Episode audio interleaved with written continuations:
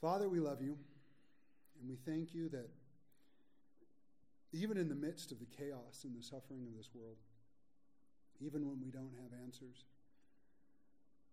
God, we can come to you. And when we don't understand, or when we're angry with you, or when our faith falters, we can still come to you. And you won't turn us away. And you won't be angry with us. But you'll draw us to you. And you'll hold us as a father holds his children. So, Lord, I, I don't know who needs to hear this besides me. But I pray that your Spirit would work and that this message would go wherever it needs to go. All for your glory. In Jesus' name. Amen. So, to embark on this topic of trusting God in difficulty, I think it's valuable for us to understand that suffering and evil in the world are not a result of God. In other words, it is not his fault. And so there's a few key points that I would like to make regarding that. Number one, suffering is universal. And it actually points to God's existence. Um, if anybody tells you um, that they've never experienced anything painful or negative or whatnot, they are probably um, a sociopath. Uh, not just a liar, but a sociopath. Because uh, we all go through stuff, as is famously quoted in The Princess Bride. Um, life is pain, Highness. Anyone who tells you different is selling something. But without suffering and evil, we would have no idea that there was good and right in the world. And this is not, of course, the reason that suffering exists. We're going to talk about more of that in a moment. However, we all know that life is unfair, it's unjust, and there's times when everything seems wrong. However, we can only know this because there is goodness, fairness, and justice in the world. And we only know about goodness, fairness, and justice because God is real. In other words, in order for us to know that something is unfair, unjust, or evil, we must know what is fair, what is just, and what is good.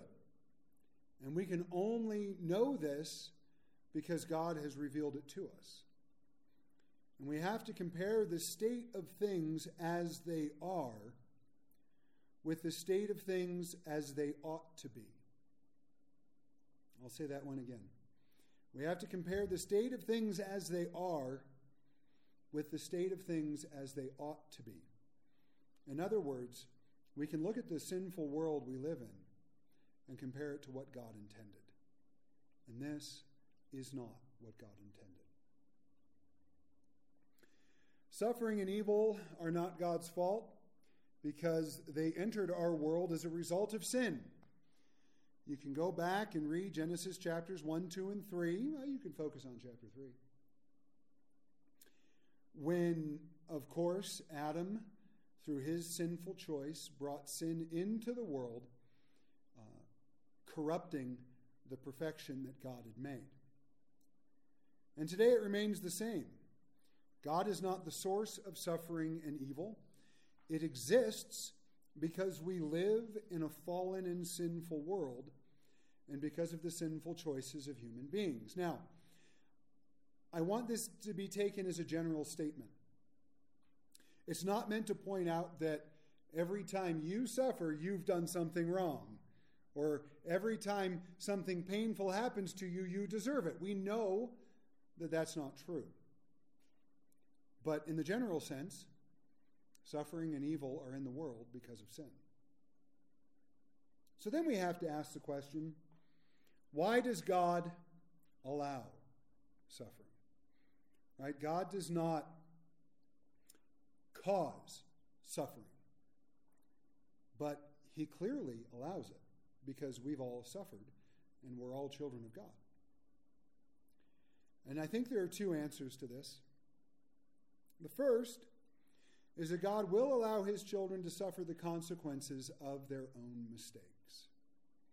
Hebrews 12, 6 through 11 talks about how we should not despise the chastening of the Lord, for whom the Lord loves, he chastens. Um, I've experienced that on more than one occasion where I've done something foolish or disobedient, and God chastened me. The second reason, which is kind of more the overarching reason, is ultimately because of free will. People can make sinful choices because God gave us free will. God gave us free will so that we could choose to love and obey Him, or we could choose not to. In Joshua 24 15, Joshua told the people of Israel, Choose this day whom you will serve. If it's going to be the gods of the land, fine. But if it's going to be the Lord your God, fine. As for me and my house, we will serve the Lord. And of course, our own disobedience or the, the sinful choices of other people can lead to suffering as well. God will allow trials, which is not the same, in order to develop our character and trust in Him. Romans 5 3 through 5 tells us that. But God will not tempt us to sin, as James 1 tells us, and He will always give us a way to escape sin, as 1 Corinthians ten thirteen tells us. Number four, and I think this is the one that a lot of people don't tend to think about when they think about their own suffering. Because when we're suffering and we're in pain, we become very um, inwardly focused. And we have to remember that God has experienced suffering just as we have. In Hebrews 2 17 and 18, it says, It was necessary for him to be made in every respect like us, his brothers and sisters, so that we, so that he, sorry, could be our merciful and faithful high priest before God. Then he could offer a sacrifice that would take away the sins of the people. Since he himself has gone through suffering and testing, he is able to help us when we are being tested. There's nothing that we will ever go through that he has not gone through and then some. He's been betrayed. He's been lied about. He's been falsely accused. He was falsely arrested. He was murdered for crimes he didn't commit, for our crimes, but still. He was hungry. He knew what it was like to be lonely. He knew what it was like to be overwhelmed. And he knew all of it. And he did that on purpose so that we could have a merciful and faithful high priest. Number five, if you're taking the notes, suffering and evil are not God's will. God is sovereign, and since God is sovereign, and his sovereign will will always be accomplished, many people wrongly assume that the suffering in the world is a reflection of God's will. And the truth is that God hates to see people suffer. That's not what He created us for. Lamentations chapter 3, verses 32 and 33. And I say this a lot, but if you are unfamiliar with the book of Lamentations, you need to spend time there. It's a wonderful book. Says this Though he brings grief, he also shows compassion because of the greatness of his unfailing love for he does not enjoy hurting people or causing them sorrow. We know from the book of Ezekiel that God takes no pleasure in the death of the wicked. This is not what he wants. Suffering and evil exist as he allows human beings to choose. But we also must remember that God chose to send Jesus to die for our sins, and Jesus chose to be obedient to his Father so that he could give us the promise of an eternal life after this world where there is no suffering when we believe in him. Number six, God cares about our suffering. Psalm 34, 18 and 19 says, The Lord is near to those who have a broken heart and saves such as have a contrite spirit. Many are the afflictions of the righteous, but the Lord delivers him out of them all. And you know, we, we take a verse like that and we go, well, the Bible promises me deliverance, but I'm still dealing with this, that, or the other thing. Where's my deliverance? Where's my promise? That deliverance doesn't necessarily mean now. That deliverance doesn't even necessarily mean here. But ultimately, He will deliver us out of all of it. And He's promised us in Revelation 21, verse 4, that He will wipe away every tear. So now this is the last one, and this is the one that, um, I mean, a lot of people struggle with, but is really, uh, it makes me think. What if the suffering or evil has no obvious explanation? Right? If, if somebody lies about you and you lose your job, easy to explain. If a loved one betrays you or, or a best friend betrays your confidence, easy to explain. If you do something stupid and the consequences come, easy to explain. But what happens if it's not the direct result of a sinful choice that I made or the sinful choice that somebody else made? And this will happen. I've sat in hospitals before with families and had them look at me and say, Why? And I don't know.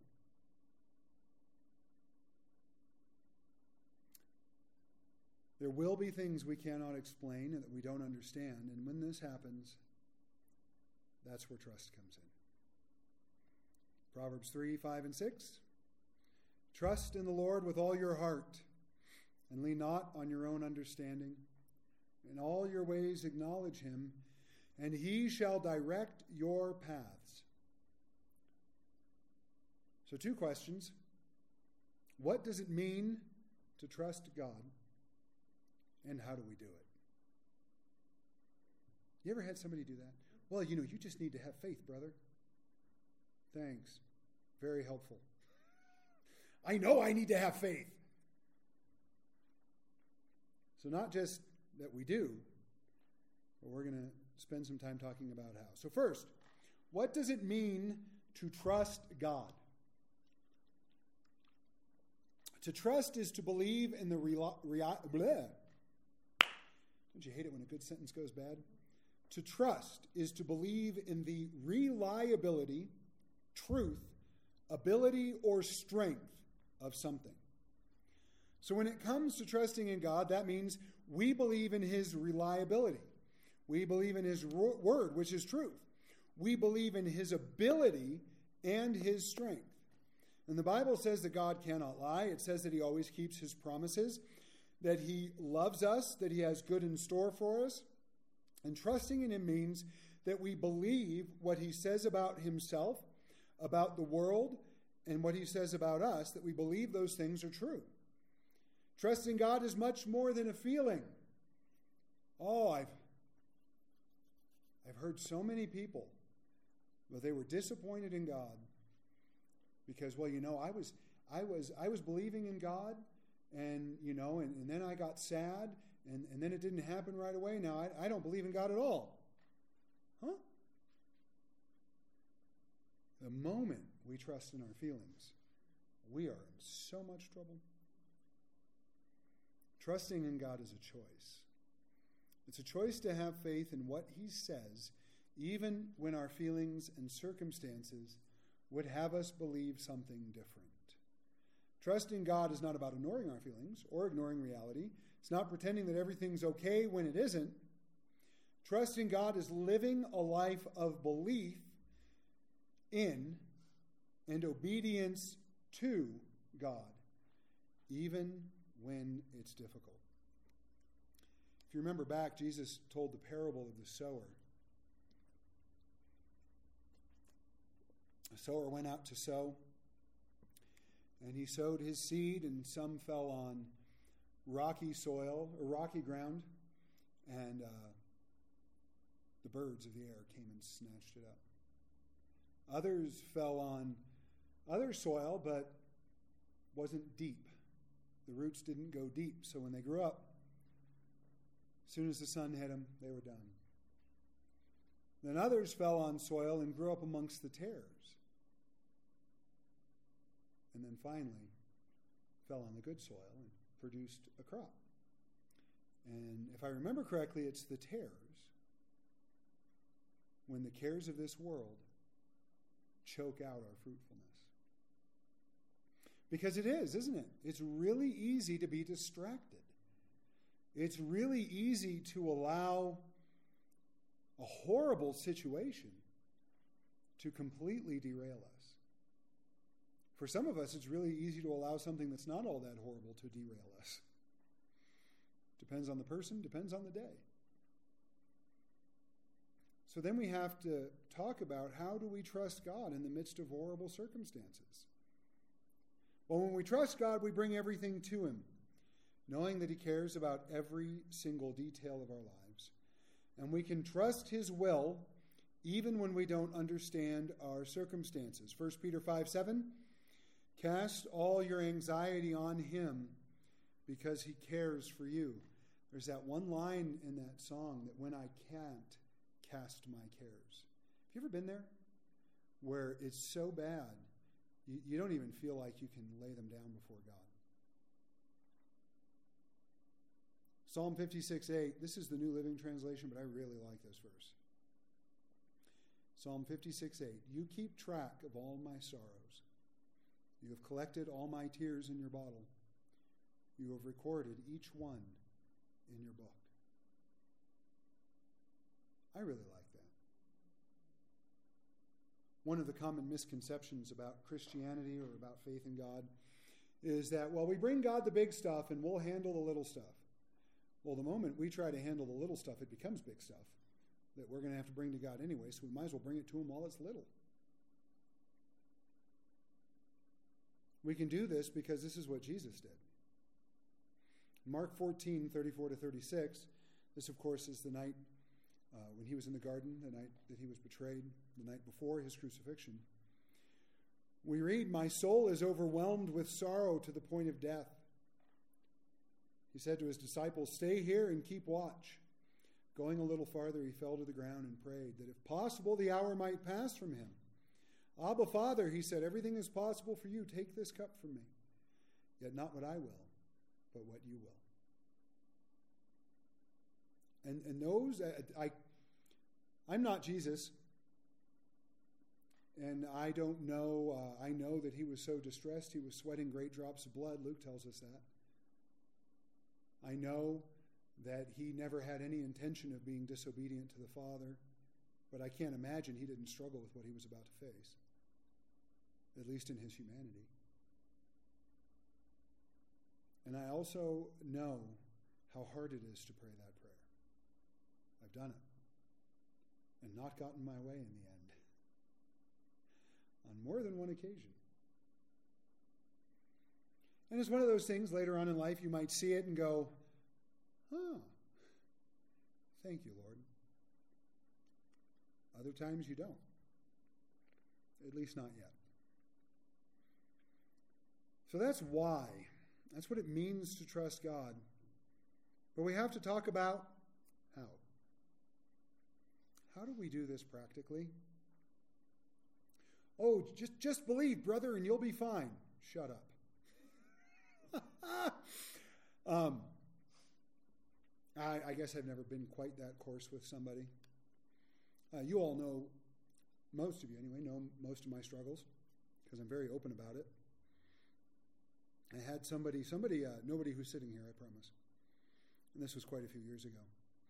Uh, but I was in the midst of very serious um, depressive state. Somebody looked at me and said, Well, why can't you just be happy? The litany of swear words that went through my head would have embarrassed uh, Samuel L. Jackson. And I just smiled and said, I don't know, and walked away. But that's not how it works. Thankfully, God doesn't tell us to trust in Him without giving us practical ways to do it. Number one. And by the way, I told you I borrowed some of this. These seven practical ways to trust God came from uh, Campus Crusade for Christ. Altered a little bit. Uh, some of the scriptures I changed and whatnot, but still, the basic one through seven that I'm about to share with you. I straight up stole. I guess it's not stealing or plagiarism if you admit it, right? Cite your resources. There you go. Number one, seek truth in Scripture. That is the biggest way we can trust God. If you start reading through the Bible, um, you know, we're, we're about to get into when we get back to 1 Samuel, uh, Lord willing, next week. We'll, uh, not too long down the road, we'll start looking at David. David and Goliath, David and Saul, David fleeing to the wilderness, David's wife betraying him. So, I mean, just on and on and on and on. And you look at this and you go, you know, I think if I was in David's spot, I might have uh, cashed it in. I might have thrown in the towel. I might have given up. I might have left Israel. Might, who knows? I don't know that I could have done that for 20 years, waiting on the promise of God. But as we read it, what do we find? Well, eventually, every single promise that God made to David came to pass. All the way down through Jesus Christ. And so we can read that and go, well, we can look at it as a nice story, or we can accept it as a true account, which is what it is, and go, well, if God did that for David, he can do that for me. And somebody might say, yeah, but, but you're a sinner and you've made mistakes. Yeah, read about David. There's a reason I love David so much. I have done a lot of things. I have never slept with another man's wife and then killed the man to hide it. Now, that doesn't mean I'm less of a sinner than David, but somewhere in the back of my mind, I comfort myself that, that I've never done that. In Proverbs 30, verse 5, it says, Every word of God is pure. He is a shield to those who put their trust in him. Psalm 119, 49 and 50. Remember the word to your servant, upon which you have caused me to hope. This is my comfort in my affliction, for your word has given me life. I love that prayer because we have the word, and we can open the word, and we can read the promises of God, and then we can pray this prayer. All right, Lord, this is what your book says. Now, please remember your word to your servant, because it's your word that has caused me to hope. It's my comfort in my affliction, and your word has given me life. We can pray that prayer. Number two, confess your unbelief. And I think it's important that we're honest with God. When I was a young Christian, I was, well, dumb. And I didn't know what I know now. And hopefully, 20 years from now, I'll be able to say that about this point in time in my life. But I used to think that if I didn't pray it, God didn't know it. Because, yeah, I was an idiot. Right? And, and we talked about that recently that there, there's nothing hidden from God, He knows it all. So we should be honest with Him. We know His character, we know His faithfulness, and even when we know His character and His faithfulness, there's times we're going to struggle. This is illustrated by one of my favorite passages in the Bible, Mark chapter 9. Man brought his son to Jesus. He was demon possessed. And he looked at Jesus and he said, If you can, could you do something for us? And it depends on, on which version of the Bible you look at, but the New Living Translation is one of my favorites of translating that passage because he says, What do you mean, if I can? Don't you believe that I can do this? And the man replied in verse 24, I believe. help my unbelief. And I remember the day, it was probably about 10 years ago, give or take, maybe a little longer, when that verse hit me for the first time. And I went, wait a second. I'm allowed to tell God that I have doubts. I'm allowed to tell God that I'm afraid. I'm allowed to tell God that I'm struggling to trust Him in the middle of this. I'm really allowed to do that? And this father from 2,000 years ago screamed back, I believe, but help my unbelief. He already knows. And it is very good for us to recognize it in ourselves. Number three, share your concerns with your community. Five simple words. Never face your difficulties alone. Never face your difficulties alone. It is exactly what our enemy wants. Why does the shepherd leave the 99 to go after the one? Because frankly, the 99 are much better protected. They have each other.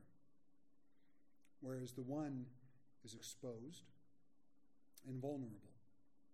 Do you think it's any different with us? And again, I've done this for a long time.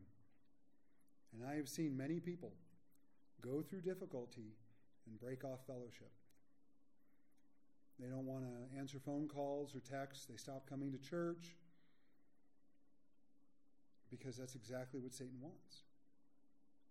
Especially when it's sin. Oh, Satan loves it. Really? You're going to walk in that building and tell them all what you did? Well, you don't necessarily have to go up front and tell everybody. You got to tell somebody. Otherwise, boy, he's just going to pick you off. Paul wrote to Philemon I pray that your partnership with us in the faith may be effective in deepening your understanding of every good thing we share for the sake of Christ. I love that. And then James 5 13 and 16. Is anyone among you suffering? Let him pray. Is anyone cheerful? Let him sing psalms. Is anyone among you sick? Let him call for the elders of the church and let them pray over him, anointing him with oil in the name of the Lord. And the prayer of faith will save the sick, and the Lord will raise him up. And if he has committed sins, he will be forgiven. Confess your trespasses to one another and pray for one another that you may be healed. And honestly, um, and I don't think it's the case in this church, but I think in the Big C church overall, I don't think James 5 13 through 16 is practiced because so many people are afraid of judgment. So many people are afraid of, uh, uh, uh, you know, well, I'm not going to go tell my pastor that I'm struggling in this, that, or the other thing because then they'll know. Well, first off, God already knows. And if your pastor has half a brain and has talked to you recently, he probably knows too. Just saying. God tends to give us discernment. So we don't do it alone. We just never should do it alone. Number four, remember God and spend time with Him. God is always faithful. And I think suffering can have one of two consequences.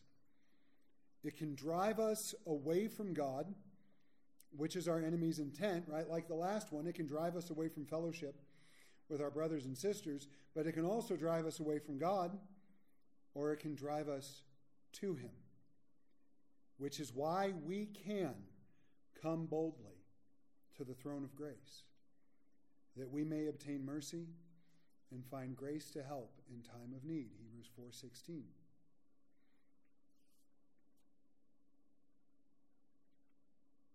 I don't know why we would do anything else. Being in the Word, being in prayer, being in worship, being in fellowship are all vital to navigating difficult times. Number five, I don't like this one. I'm just telling you straight up, I don't like this one. Look for things to be grateful for. Just like the person who told me, Well, why can't you just be happy? Is when I'm going through something difficult and says, somebody will tell me, okay, well, most people know me better than this now, but somebody will look at, well, can't you just think of something to be grateful for? Yeah, you getting hit by a bus. I'd be grateful for that. Okay, I've never said that out loud. And I think it's difficult for us. At least, I don't want to generalize. It's difficult for me. Um, I am very good at focusing on the negative. Very, very good at it. Um, if you see me being cheery, if you see me being trying to be encouraging, if you see me um, looking at the glass as half full instead of half empty, know that that is intentional effort on my part because it's usually not what I feel like. Right? I'm not going to say I'm lying. But it, I, it, I have to make an intentional effort to see things that way. But it's what we're commanded to do. 1 Thessalonians 5 16 through 18. Rejoice always, pray continually, give thanks in all circumstances, for this is God's will for you in Christ Jesus. Now, a piece of advice don't quote that verse to somebody who's going through the wringer. There's other verses. Other verses to quote. I've shared some of them today. Don't, you know what? I know grandpa died, but you should just rejoice in all circumstances. That's probably the response you deserve. It doesn't change the fact that we can be. Something that I practice. You all know I journal when I pray. And once every couple weeks, give or take, um, I will spend an entire morning just going through all the things I'm thankful for. I won't ask God for anything. Uh, I won't pray for anybody. No, no offense. But I will just spend an entire time of prayer, and sometimes I'll fill two, three, four pages of my journal when I really sit down and start to think about who He is, all He's done for me, everything that I have. And just so you know, you're all on that couple of you a little higher than others, but you're still all on the list. But I think when we make that intentional effort, we will find things. And I'm not saying to compare, that's a bad idea. Well, at least I don't have it as bad as, you know, so and so. Now, don't do that. And don't minimize your pain because of what somebody else is going through that may appear to be worse. It was a conversation I had today. Is that, well, I, I feel bad because I feel bad, but I'm not going through what the other person is going through. I'm like, no. Your pain is different. Your trauma is different. Your experience is different. But don't you dare minimize what you're going through because it looks like what somebody else is going through is worse. And don't minimize it because God hasn't minimized it. If you care about it, so does He. Number six, walk in the Holy Spirit. Feelings of hopelessness, worry, anxiety, fear, and others can lead us to feel alone. It can lead us to make bad decisions in the midst of our suffering. I have learned, um, and I practice this fairly well, except for my relationship with Amazon, um, that I do not make decisions when I am going through a depressive episode. I don't. Um, those decisions will be bad. And so I won't do it. Um, while I say that doesn't apply to Amazon, as I do tend to buy things I don't need,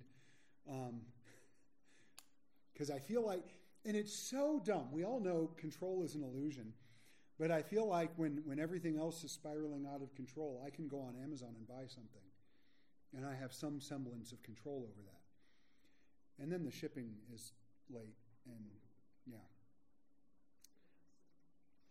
I know better. We're told in John 14, 26, But the advocate, the Holy Spirit, whom the Father will send in my name, will teach you all things and will remind you of everything I have said to you. Being close to God, by recognizing his presence with us through the Holy Spirit, can help us through. Not only does the presence of God through his Holy Spirit dwelling inside of us help us with things like feeling alone or feeling hopeless or fe- being fearful, but the Holy Spirit can also, and does also, when we listen, keep us from doing anything dumb. Uh, I can't remember exactly how the quote goes, but it's something along the lines that you should not make permanent decisions based on temporary emotions. And it's very wise. Finally, this is another one I have a hard time with. Wait on the Lord. It's not easy to do. I, um, I honestly think that I have made impatience a sport or an art form. I, I don't know. I, I really think I am better at being impatient than just about anybody. Uh, I'm not saying this because I'm proud of it. I would love to be a patient person. And patient people drive me insane. But when I look at somebody and they're like, yeah, God's got it, it'll be fine. I, I I'm like, just no, how? If I could suck it out of your brain and stick it into mine, I would. But I don't. I don't have that. And I've, I, I was. Remember, I told you when I was a young Christian, I was an idiot. I used to pray for patience. I stopped doing that.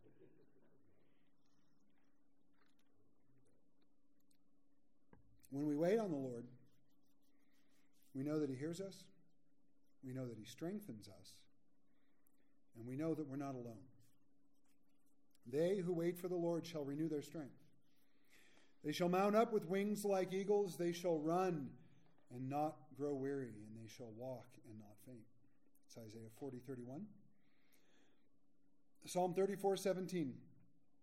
When the righteous cry for help, the Lord hears and delivers them out of all their troubles.